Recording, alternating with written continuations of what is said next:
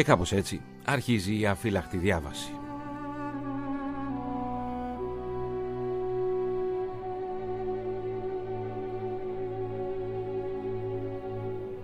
Κυρίες και κύριοι, σήμερα θα ξεδιπλώσουμε την ιστορία της ζωής του Αντώνη Δημητριάδη. Χωράει αλήθεια όμως μια ζωή σε κάτι λιγότερο από 60 λεπτά; Ο Αντώνης λοιπόν, η ζωή του οποίου είναι όπως και η ζωή πολλών Ελλήνων τον προηγούμενο αιώνα. Κουβαλάει τη μοίρα και την κατάρα, ξεκινώντας από την προσφυγιά του 22, την εγκατάσταση στην Ελλάδα, το ρατσισμό, την περιπλάνηση στις προσφυγικές γειτονιές της Αττικής, η διάψευση των προσδοκιών εκεί στις αρχές δεκαετίας του 1930 με την υπογραφή της συνθήκης της Άγκυρας και ύστερα ο πόλεμος, ο εμφύλιος και τότε πάβει να είναι ο Έλληνας και πάει και γίνεται ο ιτημένος, ο νικημένος και ό,τι συνεπάγεται η ήττα. Φυλακές, στρατοδικεία, κολαστήρια, μια περιπλάνηση στα κολαστήρια πιστοποιητικό κοινωνικών φρονημάτων αυτός λοιπόν είναι ο Αντώνης ο Αντώνης Δημητριάδης έγραψε το ημερολόγιο προσπάθησε να γράψει κομμάτια, θράσματα της μνήμης του και να τα αποτυπώσει σε ένα ημερολόγιο το ημερολόγιο αυτό βρέθηκε 60 χρόνια αργότερα μαζί μου εδώ και τις ευχαριστώ μέσα από την ψυχή μου θερμά είναι η κόρη του Αντώνη, η Γιάννα Δημητριάδη. Καλώς ήρθες Γιάννα. Ευχαριστώ Θωμά. Η τιμή είναι δική μου. Και ιστορικός και διδάσκουσα στο Αριστοτέλειο Πανεπιστήμιο Θεσσαλονίκης Βασιλική Λάζου. Καλώς ήρθες και εσύ Βασιλική. Καλώς σας βρήκα. Θα ξετυλίξουμε λοιπόν την ιστορία του Αντώνη, μια ιστορία που ξεκινάει από την Πέργαμο. Σε κάποιες αναφορές Γιάννα, ο Αντώνης αναφέρεται ως γεννημένος στη Μικρά Ασία. Όμως το στρατοδικείο τον αναφέρει ως γεννηθέντα στον Τερούντα Λέσβου. Ποια είναι η αλήθεια; Στην Πέργαμο έχει γεννηθεί. Στην καταστροφή πέρασαν απέναντι στη Μυτιλίνη. Η οικογένεια του, η οικογένειά του ήταν τρία αγόρια και, Και μία, και ένα κορίτσι. Ακριβώς. Και μία θεγατέρα. Τα ονόματα των αγοριών εκτός του Αντώνη; Ήταν θεολόγος, Αλέξανδρος και βασιλική γνωστή ως Λούλα. και γνωστή ως Λούλα. Έρχονται λοιπόν, έρχεται η οικογένεια του Αντώνη από την Πέργαμο στη Λέσβο. Και σε αυτό το σπίτι που μένουν υπάρχουν οι ζωγραφιές του Θεόφιλου. Υπάρχουν μέσα ζωγραφιές του Θεόφιλου, αλήθεια. Υπήρχαν. Υπήρχαν. Ήταν φίλος του ο Θεόφιλος και γι' αυτό... Τον πατέρα πώς τον έλεγαν, το Αντώνη. Γιάννη, Ιωάννη, Και την μητέρα, Μαρία, Μαρούλα. Μαρούλα. Ήταν φίλος με τον Θεόφιλο. Του άρεσε και ο λόγος του και το έργο του. Τον πήγαινε λοιπόν στο σπίτι του, έλεγε στη Μαρούλα να του πλύνει τις φουστανέλες και όλα αυτά τα ρούχα που φορούσε τα ιδιόμορφα. Αλλά όπως καταλαβαίνεις σε όλο το χωριό ε, γινόταν πολύ περίεργες καταστάσεις, δεν μπορούσαν να το αποδεχτούν. Ήταν περίπου ο τρελός που έκανε μουτζούρες. Ο Θεόφιλος ως φιλότιμος για να ανταποδώσει και τη φιλοξενία και την προσοχή και οτιδήποτε άλλο του ζωγράφιζε στα παράθυρα, στις πόρτες. Είχε βρει ένα εγκαταλελειμμένο κάρο το είχε ζωγραφίσει και αυτό το έβαλε μες στην αυλή. Μετά έμπαινε μέσα ζωγράφιζε τους τοίχους. Αλλά το σπίτι πια είχε γίνει η ντροπή του χωριού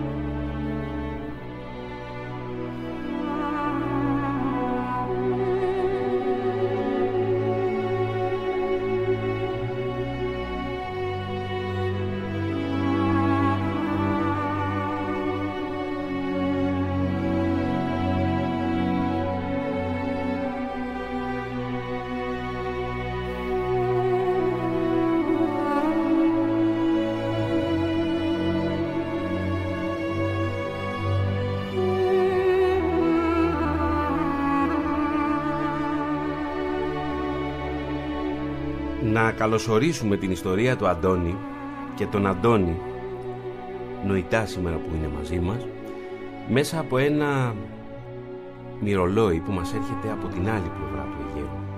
Ψεύτηκε κόσμε, έχει γεια.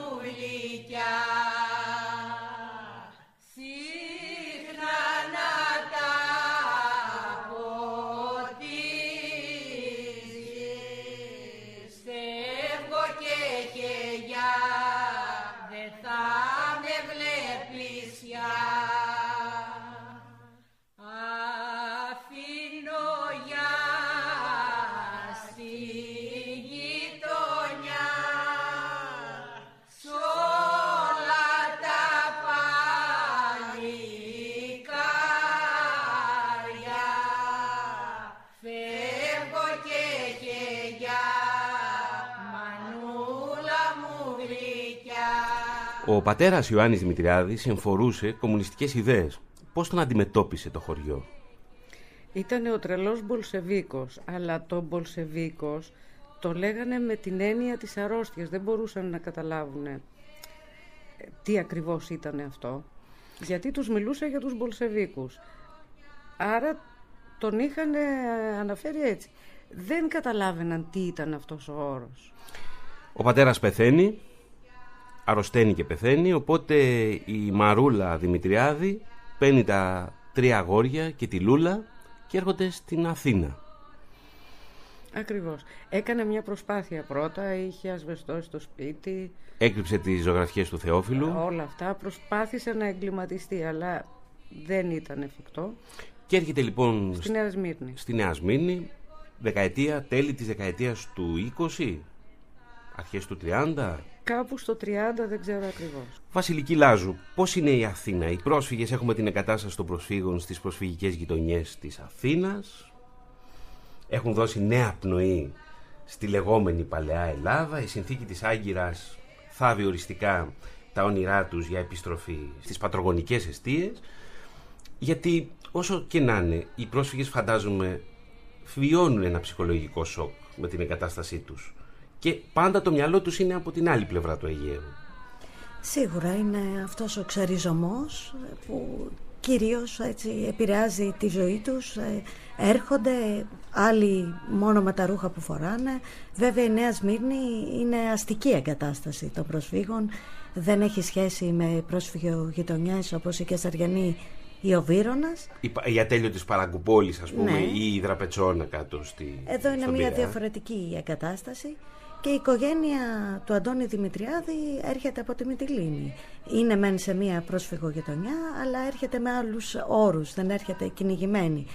Και σίγουρα όλοι αυτοί οι άνθρωποι προσπαθούν να ξαναστήσουν τη ζωή τους, να δούνε πώς θα επιβιώσουν, να αναζητήσουν εργασία. Είναι μία καινούργια αρχή, η οποία είναι μεν ελπιδοφόρα, αλλά είναι και δύσκολη, σίγουρα. Και είναι και δύσκολο, Γιάννα Δημητριάδη, για μια μάνα με τρία παιδιά να έρχεται στην Αθήνα κουβαλώντας τον πρόσφυγα μέσα της. Έτσι. Είναι μια προσφυγική οικογένεια.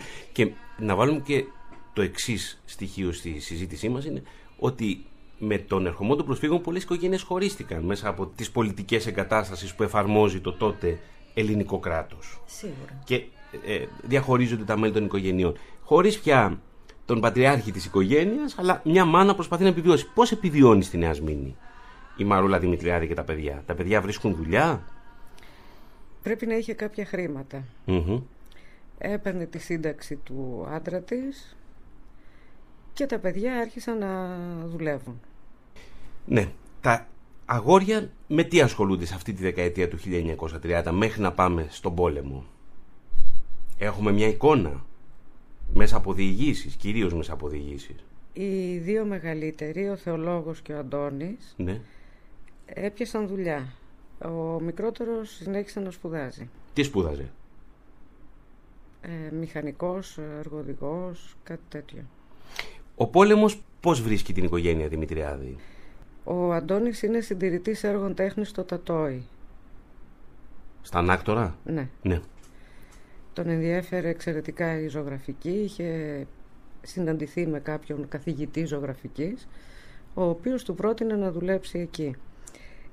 Με το που έμαθε για τον πόλεμο, σταμάτησε και να εργάζεται. Ο μεγαλύτερος αδερφός δεν ξέρω τι έκανε, ο μικρότερος σπούδαζε. Ο μεγαλύτερος στην πορεία βγήκε στο βουνό. Όμως και ο Αντώνης είχε αντιστασιακή δράση κατά τη διάρκεια του πολέμου. Πονίτες. Ήταν πονίτης. Και τα δύο μικρότερα αδέλφια, να το πούμε έτσι. Πώς επιβίωσε η οικογένεια στον πόλεμο; Η Λούλα, το κορίτσι, παντρεύτηκε μέσα στον πόλεμο. Δεν ξέρω ακριβώς πότε. Ε, πάντως ε, στις ε, επιχειρήσεις που αναφέρει ο Αντώνης η αδερφή του είναι Άρα ή πριν τον πόλεμο ή λίγο μετά. Το εάν ο Έλλας η επών ξεκινά λαοκρατία Εξουσία λαού θάνατος του φασισμού. Νέα γενιά ζωντανή προχωρεί. Ο φασίστας εχθρός ξεψυχάει ο σκληρός μπροστά όπλα. Να στεριώσουμε εδώ που δεν είχε ο Θεός Ο λαός τη σκλαβιά της σκληρή Επονίτες εμπρός και ένας νέος καιρός ανατέλει Σπάστε πια τα δεσμά ειρήνη και ελευθεριά να το φως που ο λαός μας ζητά. Βασιλική Λάζου, στην περίοδο του πολέμου που ο Αντώνης είναι πονίτης, επειδή μελέτησες στο ημερολόγιο που βρέθηκε μετά από 60 χρόνια το ημερολόγιο του Αντώνη Δημητριάδη, έχουμε κάποιες περισσότερες πληροφορίες και περισσότερα στοιχεία για το πού δρά ο Αντώνης. Τι ηλικία είναι τότε στον πόλεμο; 26. 26. Δεν έχει αναφορά στο ημερολόγιο, αλλά αυτό μπορούμε να το εξηγήσουμε. Το ημερολόγιο, και αυτό ε, είναι δηλωτικό της μεγάλης του αξίας, γράφεται το 1951. Γράφεται μέσα σε φυλακές, που σημαίνει ότι η τυχόν ανακάλυψη του ημερολογίου αυτού θα σήμαινε ότι θα αναβρίσκονταν επιβαρυντικά στοιχεία για τη δράση του Οπότε δεν μπορούσε, δεν μπορούσε να αναφέρει... Δεν μπορούσε να γράψει τίποτε. Να, να γράψει τίποτε για την πρώτερη κατάσταση. Ναι. Ε, το ξέρουμε μέσα από αφηγήσεις ε, στην κόρη του και αφηγήσεις ε, τρίτων στην κόρη του. Ο ίδιος δεν γράφει κάτι. Και για να φτάσουμε στην ουσία της σημερινής μας εκπομπής, του σημερινού μας ραδιοφωνικού ντοκιματέρ, τελειώνει ο πόλεμος, η οικογένεια επιβιώνει και τα δύο αδέλφια, ο πρώτος και ο τελευταίος πηγαίνουν αντάρτες, φεύγουν αντάρτες στο βουνό; Όχι, μόνο ο πρώτος. Ο θεολόγος. Ναι. ναι. Οι, οι δύο ήταν επονίτες. Mm-hmm. Κυρίως ε, δρούσαν στην περιοχή της Νέας Μύρνης, της Καλυθέας και των γύρω περιοχών. Δεν έβγαιναν παρά έξω από αυτές τις περιοχές. Ο θεολόγος λοιπόν είναι αντάρτης και ο Αντώνης καλείται να υπηρετήσει τον στρατό ο στρατιώτης και παρουσιάζεται σε μονάδα της Αλεξανδρούπολης. Έτσι. Και από εκεί νομίζω Βασιλική Λάζου ξεκινάει και η αφήγηση του ημερολογίου του. Από εκεί ξεκινάει, ε, αναφέρει αυτή τη φράση και στη συνέχεια μετακινείται με τη μονάδα του έξω από την Αθήνα για σύντομη εκπαίδευση. Και μετά το στέλνουν στις επιχειρήσεις που έχουν ξεκινήσει στα βουνά της Ρούμελης την πρώτη μεγάλη επιχείρηση του Εθνικού Κυβερνητικού Στρατού, αν θέλετε, που ξεκινάει το, την άνοιξη του 1947.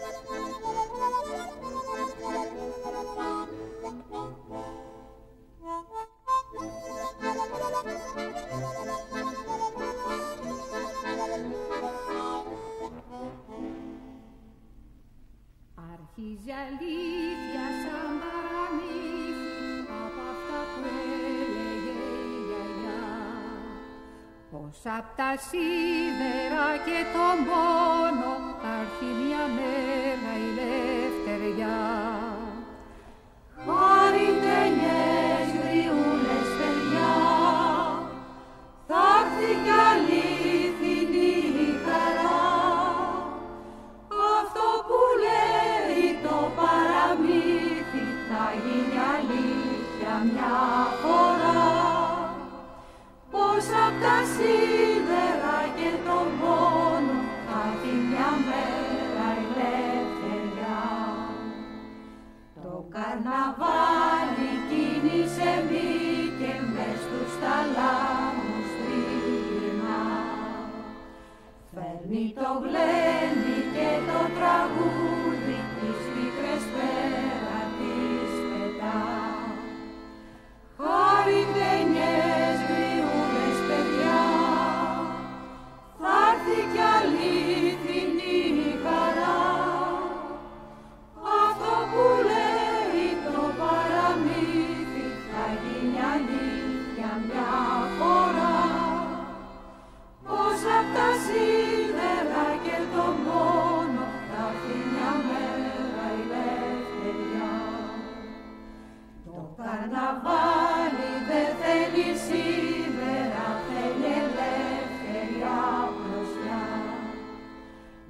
στην ψυχή μας κλείνουμε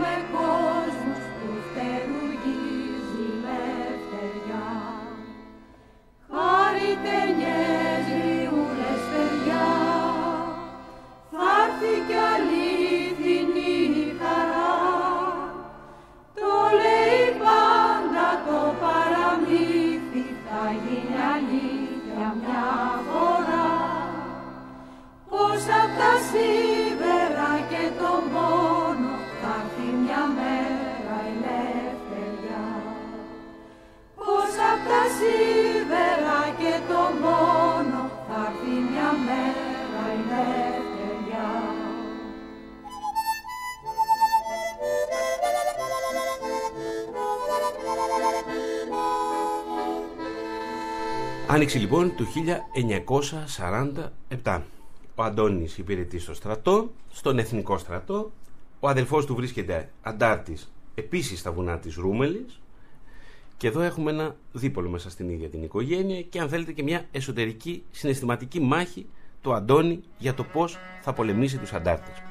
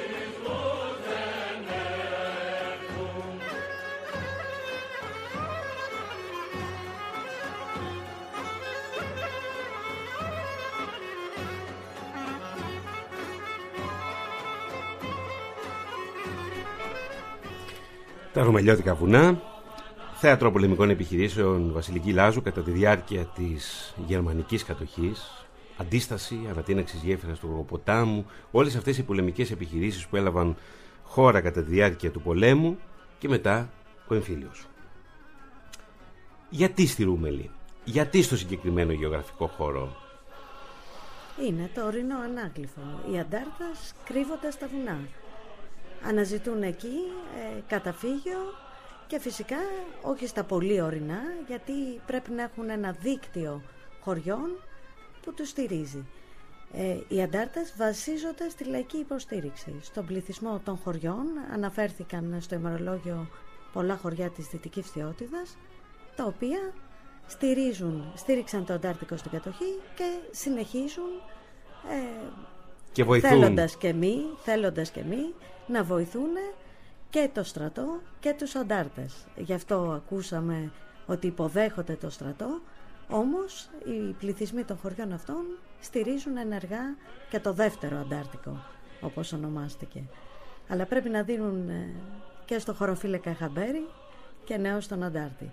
Και σε αυτούς βασίζεται ο Δημοκρατικός Στρατός, οι αντάρτες ε, του Μπελή και του Παλαιολόγου που τότε δραστηριοποιούνται στα βουνά της ε, Ρούμελης και της Δυτικής Θεότητας για να μάθουν τις κινήσεις του στρατού.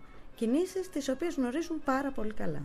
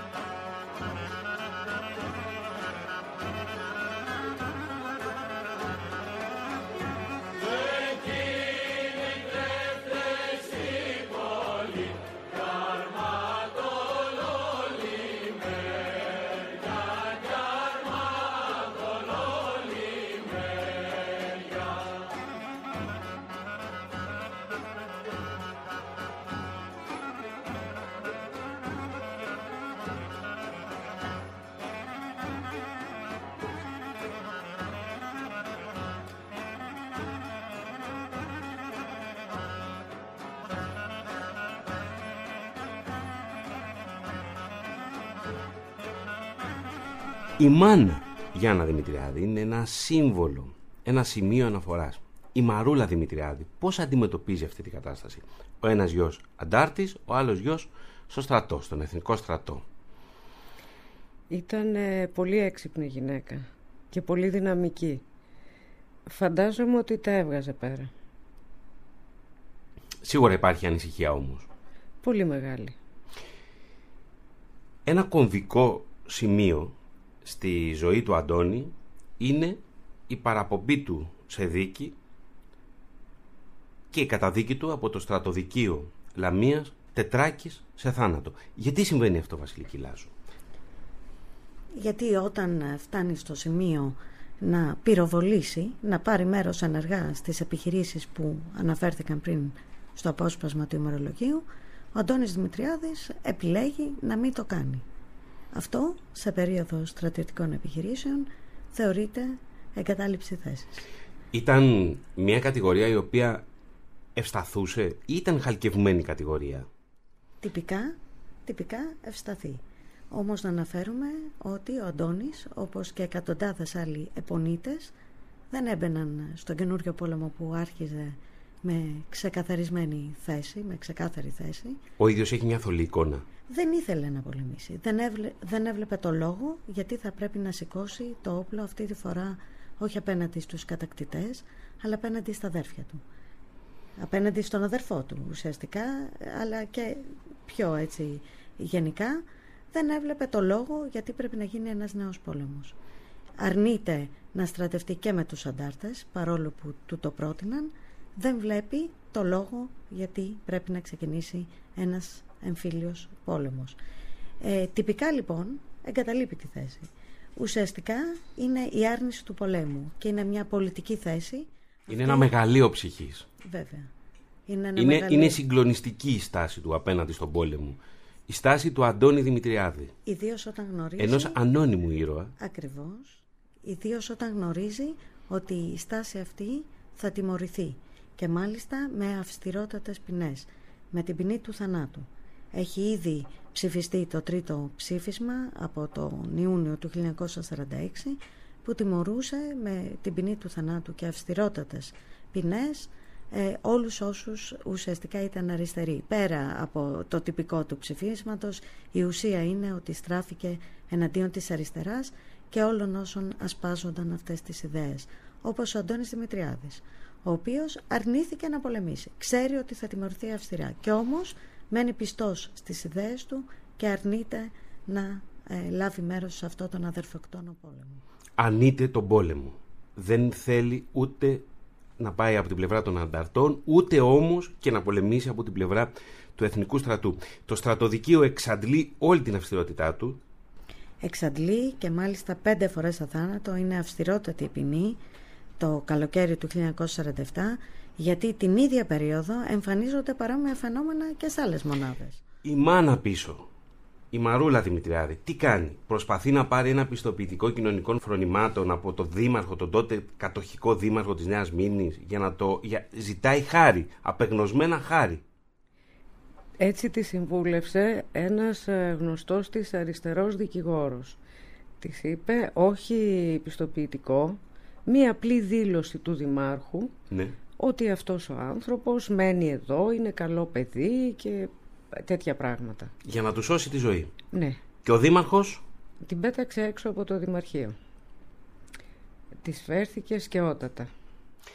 Ο Αντώνης Δημητριάδης μετά την καταδίκη του κλείνεται αρχικός σε ένα κελί, ένα αυτοσχέδιο κελί που υπάρχει μέσα σε ένα δημοτικό σχολείο. Έχει δημιουργηθεί μια φυλακή μέσα σε ένα δημοτικό σχολείο, Βασιλική Λάζο, επειδή ξέρεις και πολύ καλά την περιοχή. Είναι τόσο πολλοί κρατούμενοι που δεν φτάνουν οι φυλακές της Λαμίας. Ε, υπάρχει ένα δημοτικό σχολείο ακριβώς απέναντι και εκεί είναι το κελί μελοθανάτων, το Νταχάο, όπως το λέγανε οι κρατούμενοι. Ένα κελί μελοθανάτων σε ένα σχολείο μέσα της Φθιώτιδας, της πόλης της Λαμίας. Και εκεί θα συναντήσουμε ένα νέο παιδί, ένα νέο επιστήμονα.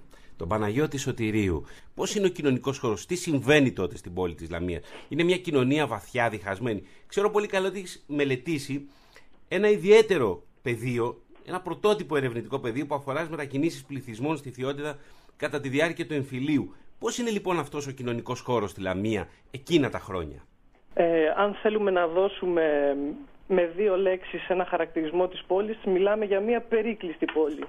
Ε, στη Λαμία, ας πούμε, εκείνο τον καιρό, ε, κυρίαρχη είναι η εξαθλίωση του, του κόσμου, διότι υπάρχει πλέον ένας μεγάλος αριθμός ε, προσφύγων που έχει σειρεύσει εκεί. Ε, είναι κυρίαρχες, ας μου επιτραπεί, οι ακαθαρσίες, ε, διότι η πόλη μυρίζει άσχημα. Αυτό μας, μεν- μας ε, δίνουν και οι διάφορες ε, μαρτυρίες ανθρώπων. Ε, και φυσικά κυριαρχεί και ο θάνατος. Ε, θάνατος όταν λέμε ανθρω- οι άνθρωποι που ήρθαν από τα χωριά τους, πολλοί δεν γύρισαν πίσω, είτε από ασθένειες είτε από, τη, από τις κακουχίες, αλλά και οι άνθρωποι που είναι μέσα στις φυλακές. Ε, είναι χαρακτηριστικό ότι πολλοί που σειραίουν στα δικαστικ- στα- στο δικαστικό μέγαρο Λαμίας για να δούνε τις δίκες των καταδικασμένων εκεί πέρα, ε, ακούνε συνέχεια τις φράσεις σε θάνατο και σε θάνατο. Αυτό είναι χα- από το χα- από τα χαρακτηριστικά. Έχουμε μια κοινωνία έντονα διχασμένη, δηλαδή έχουμε μια κοινωνία πολλών ταχυτήτων. Έχουμε ανθρώπους οι οποίοι έχουν ε, κάνει μεγάλες περιουσίες, έχουμε ανθρώπους που έχουν χάσει με- πολύ μεγάλες επίσης περιουσίες, ε, φτωχούς δηλαδή. Και όλα αυτά ε, έχει, γι- έχουν συμβεί λόγω της εκμετάλλευσης που έχουν υποστεί οι πρόσφυγες που έχουν έρθει στην πόλη. Ε, έχουμε μια πόλη που είναι από τη μία της κοσμική, που οι άνθρωποι ε, της καλής κοινωνίας, της αστικής τάξης της πόλης διασκεδάζουν στα νυχτερινά κέντρα και από την άλλη έχουμε τους πρόσφυγες αλλά και φτωχούς της πόλης οι οποίοι αγωνιούν για την κάθε ώρα, όχι απλά για την κάθε ημέρα, για την κάθε ώρα. Γιατί πολλοί κοιμούνται ας πούμε κάτω από τα δέντρα. Δεν, δεν υπάρχει χώρος για να στεγαστούν όλοι αυτοί οι άνθρωποι που έχουν έρθει στην πόλη. Που έχουν έρθει δηλαδή με το στρατό, που ήρθαν με την με εντολή του στρατού. Ε, μ, τι άλλο, έχουμε ε, μαύρη αγορά. Πολλής πληθυσμός που έχει έρθει από τα χωριά έχει φέρει τα ζώα του και έχουμε μαύρη αγορά όπου πολλά ζώα αγοράζονται στην τιμή όσο ας πούμε κοστίζει ένα κιλό νοπό κρέας. Σειραίουν οι- από τις γύρω κομοπόλεις και Ακριβώς. από τα χωριά. Έτσι. Ε, έχουμε παιδιά τα οποία ζουν μόνα τους ε, στα τόλ της εγκατάστασης των προσφύγων Ναι. Καθώς οι γονείς τους πολλές φορές συλλαμβάνονται μέσα στα τόλ και οδηγούνται στις φυλακές. Έχουμε περιπτώσεις που ε, η κυρία μου έχει αφηγηθεί που συν- συνελήφθη η μητέρα της και οδηγήθηκε στις, ε, στο στρατόπεδο στο Τρίκερι και άφησε μόνα τους τέσσερα παιδιά ας πούμε, να τα φυλάνε ή γύρω-γύρω χωρίς να υπάρχει καμία ε, άλλη πρόνοια. Ε, γενικά η, η κατάσταση είναι ε, ας πούμε τραγική, τραγική στην πόλη. Να ρωτήσω κάτι και τους Παρακαλώ. δυο σας, Παναγιώτης Σωτηρίου και Βασιλική Λάζου. Εκτελούνται, πού εκτελούνται όσοι καταδικάζονται από το στρατοδικείο Λαμίας. Ε, δεν μεταφέρονται στην Αθήνα, εκτελούνται στην πόλη της Λαμίας. Κάποιοι εξ αυτών τουλάχιστον. Είναι στο νεκροταφείο της Συριώτισσας. Ε, είναι και το σημερινό νεκροταφείο της Λαμίας. Όπως πάμε προς Δομοκό, Ε, στη στροφή ακριβώς ε, τη διασταύρωση... που δεξιά πάει και στη Λίδα και ευθεία Ακριβ- για Δομοκό. ναι, ναι. Είναι αυτό το, Εκεί. με- το μεγάλο νεκροταφείο που υπάρχει Το εκεί. νεκροταφείο που υπάρχει και Ναι. σήμερα, σε ένα τοίχο του νεκροταφείου, εκτελούνται, έχουν ε, βεβαιωθεί 210 εκτελέσεις. 210 εκτελέσεις στην περίοδο του εμφυλίου πολέμου, Την περίοδο του εμφυλίου, κυρίως το 1948, αυτό είναι το έτος... ε, όπου οι 100 εντείνεται πια η προσπάθεια Οι εκαθάρισης. 180 εκτελέσεις είναι το 1948. Ε, τότε κορυφώνεται και το προσφυγικό κύμα στη Λαμία που ανέφερε ο Παναγιώτης ο Σωτηρίου. Σε μια Λαμία, θα μου επιτρέψετε να πω, που κυριαρχεί, όπως και σε ολόκληρη τη χώρα, η μονοφωνία της εθνικοφροσύνης. Δεν υπάρχει καμία... Οι αριστεροί βρίσκονται μόνο στις φυλακές, μέσα στην πόλη. Το «Έχε γιά καημένε κόσμε» το τραγουδάμε στη μνήμη των γυναικών που εκτελέστηκαν. Μέσα σε αυτές και οι 17 κοπέλες από τις φυλακές Αβέροφ τα χρόνια του 1948-49. Θα ακούσετε τα ονόματά τους και τα τελευταία τους λόγια που μας είπανε φεύγοντας ή που μας γράψανε από το κελί της απομόνωσής τους. Όλες φύγανε με το όραμα ενός κόσμου ειρηνικού, δίκαιου και ευτυχισμένου και σε αυτό το ιδανικό πιστεύοντας δώσανε τη ζωή τους.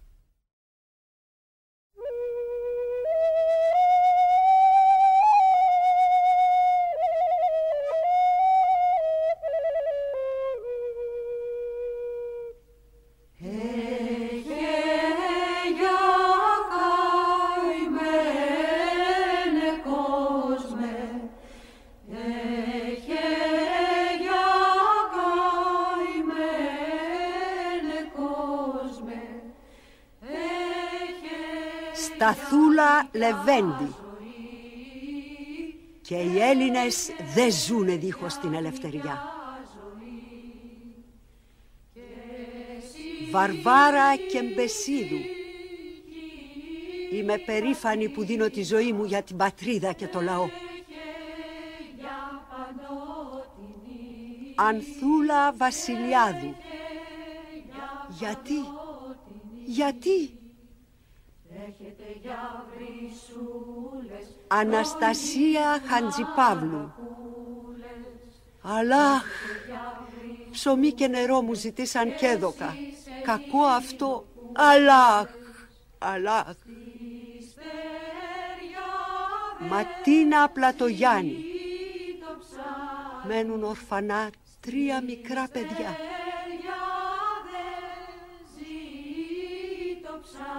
Ισμήνη Σιδηροπούλου. Μορφωθείτε για να είσαστε πιο χρήσιμοι. Άννα Γεβρέκη Μα αυτό είναι μεγάλη αδικία.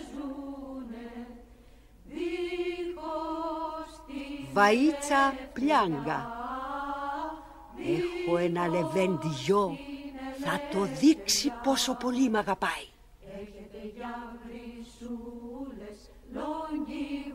Θεοδόρα Δαβέτα Εμπρός Ελλάς για την Ελλάδα.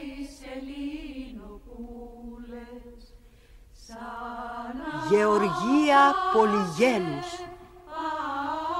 Μάνα μου Με σκοτώνουνε γιατί αγάπησα πολύ τους ανθρώπους Μαρία Ρέπα. Το αίμα μου είναι πολύτιμο. Είναι πολύ ακριβό. Χαμένο δεν πάει.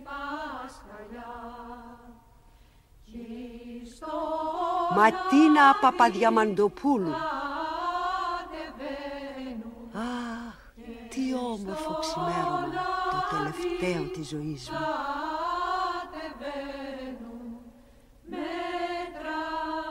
Μέρη Λεοντιάδου. Αν είναι να χορτάσει ο κόσμος το ψωμί Ας πάω κι εγώ.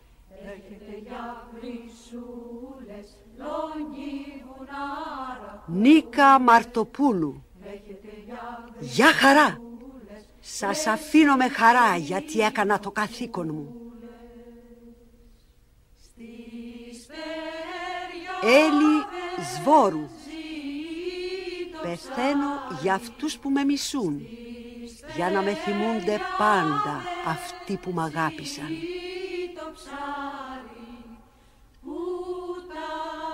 Δήμητρα Κορυδαλή Γεια σου Ελλάδα Γεια σας Έλληνες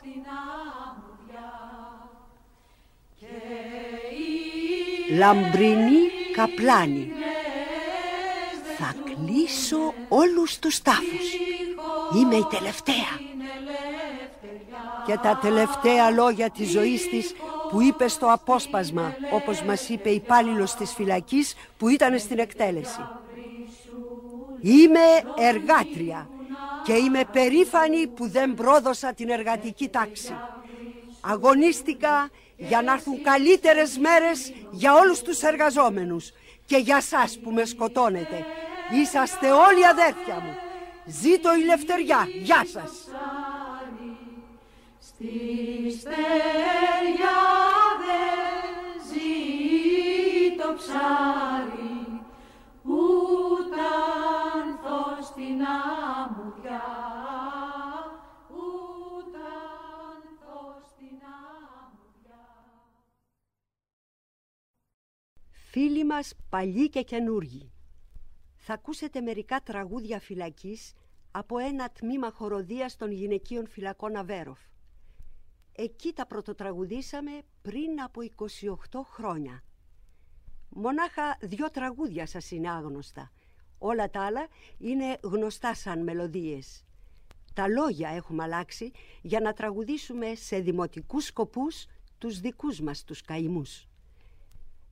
Οι φωνές μας δεν είναι όπως πριν από 28 χρόνια που τα τραγουδούσαμε στη φυλακή.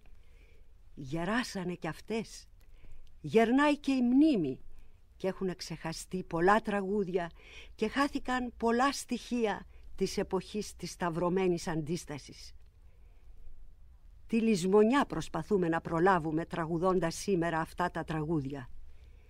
Δεν έχουν καλλιτεχνικές αξιώσεις, να τα σώσουμε από τη λύθη θέλουμε και να τα παραδώσουμε στα νέα παιδιά που αποδείξανε πως ξέρουν και αυτά να μάχονται και αυτά να τραγουδάνε. Μας πιάσανε όταν ήμασταν 17, 20, 22 χρόνων Ακόμη και παιδιά 12,5 χρόνων φέρανε στη φυλακή, δικασμένα από έκτακτα στρατοδικεία. Στα κακουριοδικεία και στρατοδικεία που μας έσερναν δεν απαρνηθήκαμε τους αγώνες, τα ιδανικά μας, την πίστη μας. Και γι' αυτό όσες δεν μας πήγανε στο εκτελεστικό απόσπασμα, μας κράτησαν 4, 5, 10, 15 χρόνια στα μπουντρούμια και καταστρέψανε τα σπίτια μας, το μέλλον μας, την υγεία μας, τη ζωή μας. Μέσα από εκεί η ελεύθερη ψυχή μας τραγούδισε. Από αυτά τα τραγούδια, όσα θυμόμαστε, θα σας τραγουδήσουμε τώρα, χωρίς συνοδεία ορχήστρας, όπως τα τραγουδούσαμε και τότε στη φυλακή. Θα αρχίσουμε με ένα δημοτικό τραγούδι που με αυτό άρχιζε και τέλειωνε το πρόγραμμά της η ομάδα μας της ψυχαγωγίας. Ραγιάδες.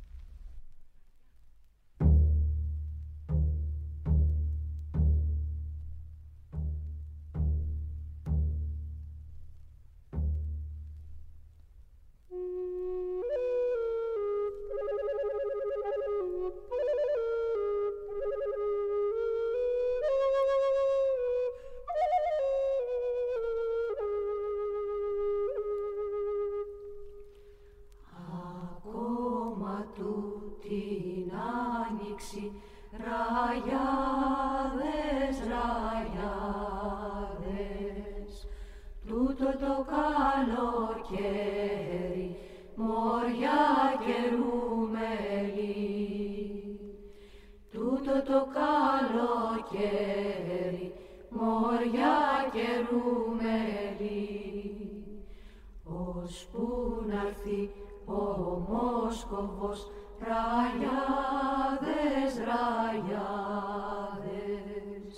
να φέρει το σε φέρει μόρια και ρούμελι, Να φέρει το σε φέρει, μόρια και ρούμελι, Ακόμα του την άνοιξη γυναίκες κουράγιο. Τούτο το καλοκαίρι νησιά και φυλακές Τούτο το καλοκαίρι νησιά και φυλακές. Ακόμα του την άνοιξη γυναίκες κουράγιο.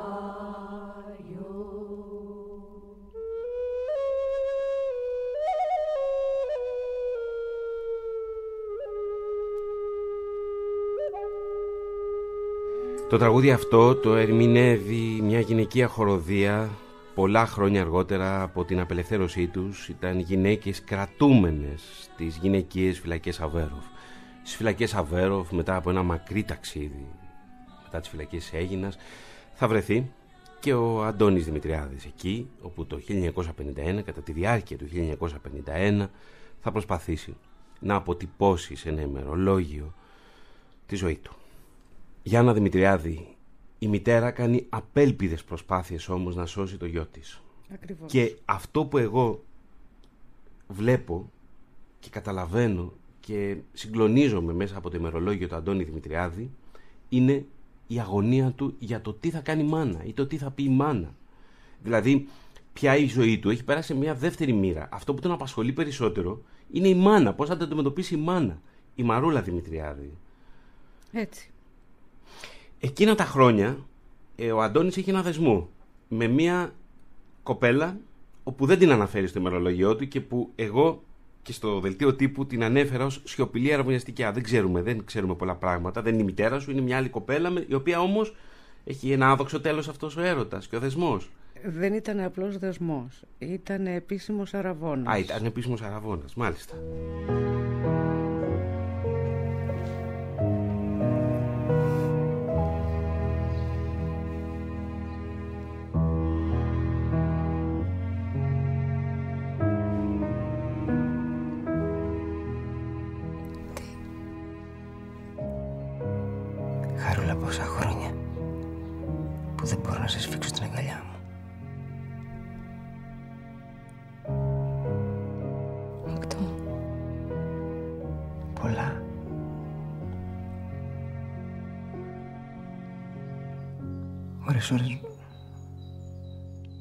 Νομίζω πως...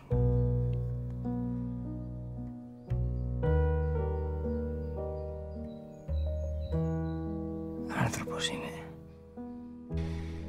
Και ο Αντώνης Δημητριάδης δεν εκτελέστηκε, αλλά το μαρτύριο δεν τελείωσε. Ακολουθεί ένας μακρύς δρόμος στις φυλακές, κολαστήρια της εποχής. Ο Βασίλ Κιλάζου, ποια είναι η διαδρομή του; Φυλακές Έγινας, πολύ σκληρές φυλακές, είδε από το Μεσοπόλεμο. Εκεί φυλακίζονταν αμετανόητοι κομμουνιστές, πολλές εκτελέσεις στην Έγινα, όχι μόνο από τα έκτακτα στρατοδικεία, αλλά και από τα κακουριοδικεία. Οι πρώτες εκτελέσεις γίνονται στην Έγινα το 1947 και ο Δημητριάδης έχει μια εμπειρία, τους κάνουν εικονικές εκτελέσεις. Πολύ σκληρό επίσης, για να κάμψουν ακριβώς το φρόνημα και να τους αναγκάσουν να αποκηρύξουν τις αρχές τους. Και πραγματικές εκτελέσεις. Από το 47 και συνεχίζουν οι εκτελέσεις μέχρι και το τέλος του εμφυλίου. Η περιπέτεια δεν σταματά εκεί, συνεχίζει φυλακές Κέρκυρας, ερωτηματικό, δεν το ξέρουμε, και Αβέροφ. Μεγάλες φυλακές που δυστυχώς γκρεμίστηκαν ε, στη σημερινή Ένα λεωφόρο τοπόσιμο της μνήμης που θελήσαμε να το βγάλουμε εντελώς από το οπτικό μας πεδίο αλλά και από τη συλλογική μας συνείδηση, Βασίλη Κιλάζου. Παραμένει όμως, παραμένει μέσα από τις μνήμες των ανθρώπων και εκεί ε, στις φυλακές Αβέροφ ε, μαζί με εκατοντάδες άλλους και άλλες και γυναίκες ε, ζουν την εκδικητικότητα θα με επιτρέψετε να πω του κράτους. Έχει τελειώσει ο εμφύλιος, συνεχίζουν να παραμένουν στις φυλακές και τις εξορίες μέχρι το 1966 κάποιοι για να τους ξαναπιάσει η Χούντα το 67 Το νομικό πλέγμα που καθόρισε τον εμφύλιο και που έστειλε το Δημητριάδη και χιλιάδες άλλους στις φυλακές εξακολουθεί να ισχύει. Με εκδικητικό όμως τρόπο. Με τρόπο που Ακριβώς. φτάνει στα όρια της, όχι μόνο της ψυχολογικής αλλά και της φυσικής τους εξόντωσης. Βέβαια, χρόνια στις φυλακές, χάνουν τη ζωή τους, ε, σοβαρά προβλήματα υγείας.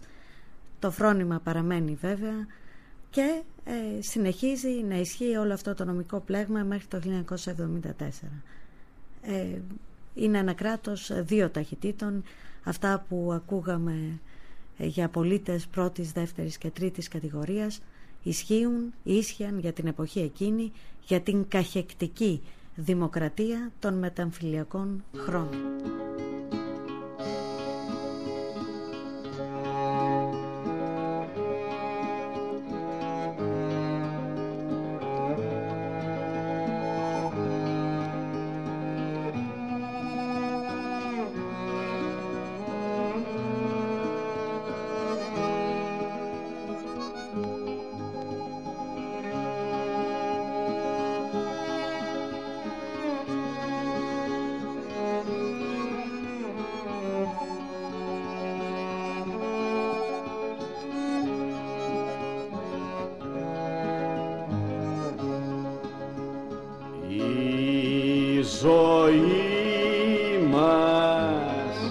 Μαυρισμένη κι η καρδιά μας θλιβερή. Μουδιασμένη μουχλιασμένη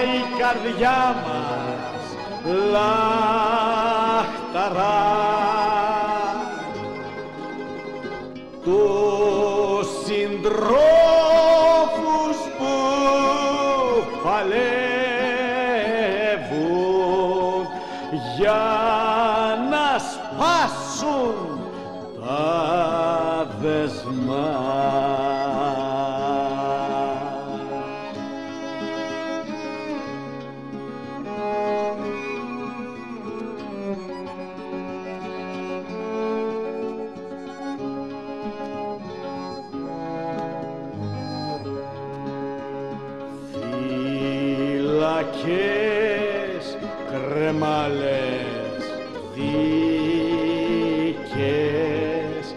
την ορμή μας δεν λυγούν. Θανατήλοι κάποια μέρα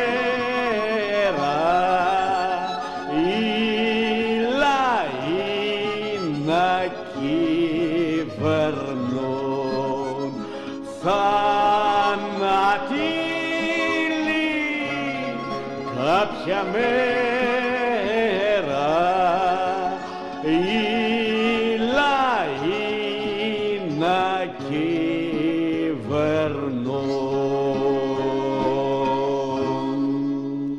Τότε που οι άνθρωποι μέσα από τα θράσματα της μνήμης τους και αντιμέτωποι με την ίδια τη συλλογική μνήμη προσπαθούν να στεριώσουν τη ζωή τους. Και κάπως έτσι ο Αντώνης προσπαθεί να επιβιώσει στο μετεμφυλιακό κόσμο. Πότε απελευθερώνεται Γιάννα Δημητριάδη, πότε αφήνει πίσω του τα κελιά της φυλακής; Περίπου το 55. 55-56 δεν είμαι απολύτως βεβαία, νομίζω 55. Δηλαδή περίπου 8 χρόνια πορεία μέσα στις φυλακές. Και πώς είναι η ζωή του μετά; Για τον πρόσφυγα Αντώνη, για τον επονίτη Αντώνη, για τον στρατιώτη Αντώνη, για τον βαρυπινίτη, τον θανατοπινίτη Αντώνη. Πώς μπορεί να είναι η ζωή στο μετεφελιακό κόσμο, στη μετεφελιακή Ελλάδα; Είναι εξαιρετικά δύσκολη.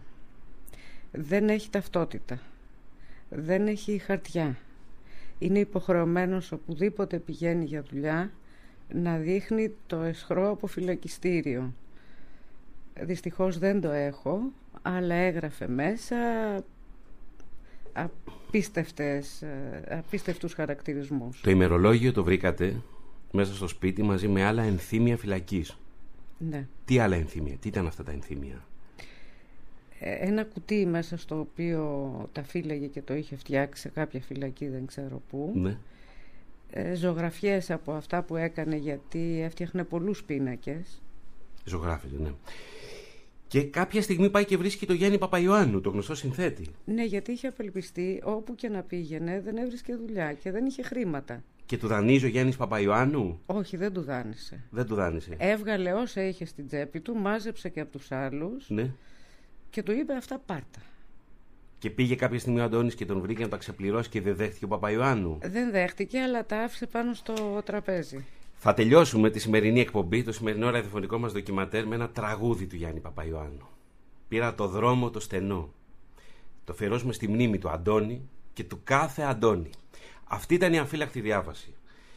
Ευχαριστώ τη Γιάννα Δημητριάδη, τη Βασιλική, την ιστορικό Βασιλική Λάζου, η οποία διδάσκει και στο Αριστοτέλειο Πανεπιστήμιο Θεσσαλονίκης, τον ιστορικό τον Παναγιώτη Σωτηρίου και θα σας πω, θα, θα σηκώσω τώρα δίπλα μου ένα μικρό κορίτσι που πάει τρίτη δημοτικού, σήκω λίγο πάνω και λέγεται Αντριάννα και θα αποχαιρετήσουμε μαζί την αμφύλακτη διάβαση. Ένα μεγάλο καλό μεσημέρι στους ακροατές μας. Καλό, μεσ- Καλό μεσημέρι. από την Αντριάννα λοιπόν και από εμένα, καλό μεσημέρι. Γιάννης Παπαϊωάννου, πήρα το δρόμο το στενό.